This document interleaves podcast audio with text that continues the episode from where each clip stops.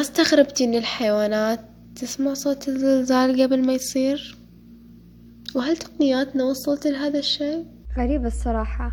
أحس إنه كيف ممكن أتوقع إنه وصلنا هذه التقنيات؟ أهلا. معكم أنا انتصار عبد الله وأنا شذى إبراهيم. نتكلم اليوم بشكل عام عن الصوت.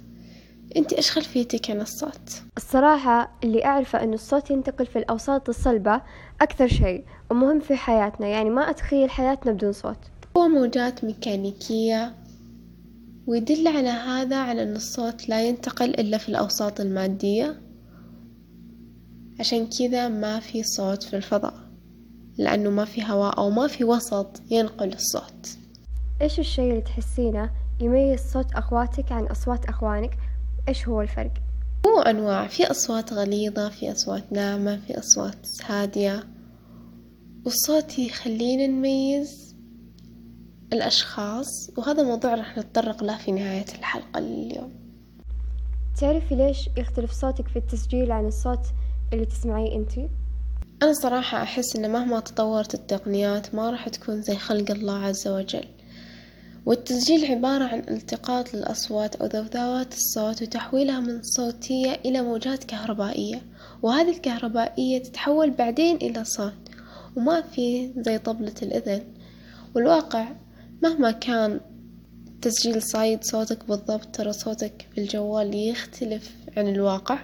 عشان كذا إحنا ما نحب نسمع أصواتنا بالفويس في اختلاف تماما عن صوتنا بالحقيقة. عشان كذا في ناس تقول لا تسمع صوتي جنبي لأنه يحس بقشعريرة ممكن أنا ما يحس إن هذا صوته فعلا.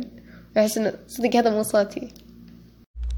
طيب هل تتوقع إن الإنسان يسمع كل الأصوات؟ وهل في مدى للصوت يقدر الإنسان يسمع؟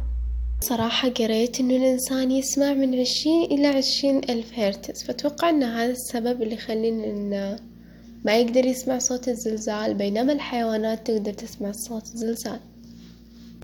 قبل حدوثه. كيف تنتقل موجات الصوت؟ زي ما شرحت لكم إياها قبل شوي الموجات الميكانيكية تحتاج إلى وسط فلذلك تنتقل عبر الهواء بحيث تصطدم بجزيئات الهواء فيكون لنا موجات ضغط منخفض وموجات ضغط آه، مرتفع. وهذا الاختلاف في الضغط هو اللي ينقل لنا الصوت. تعرفي كم مقدار سرعة الصوت؟ سرعة الصوت 343 متر في الثانية. مرة سريع يعني السرعة هذه نقدر نلف فيها الكرة الأرضية.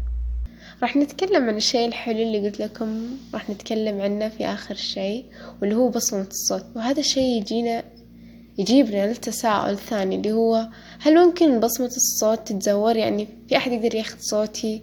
وهذا الشيء أنا شايفته الآن في ال AI أو الذكاء الاصطناعي بس يعني هل هذا الشيء يقدر يخترق أجهزة أمنية؟ بس راح يحتاج وقت طويل علشان يصير زي الحقيقي.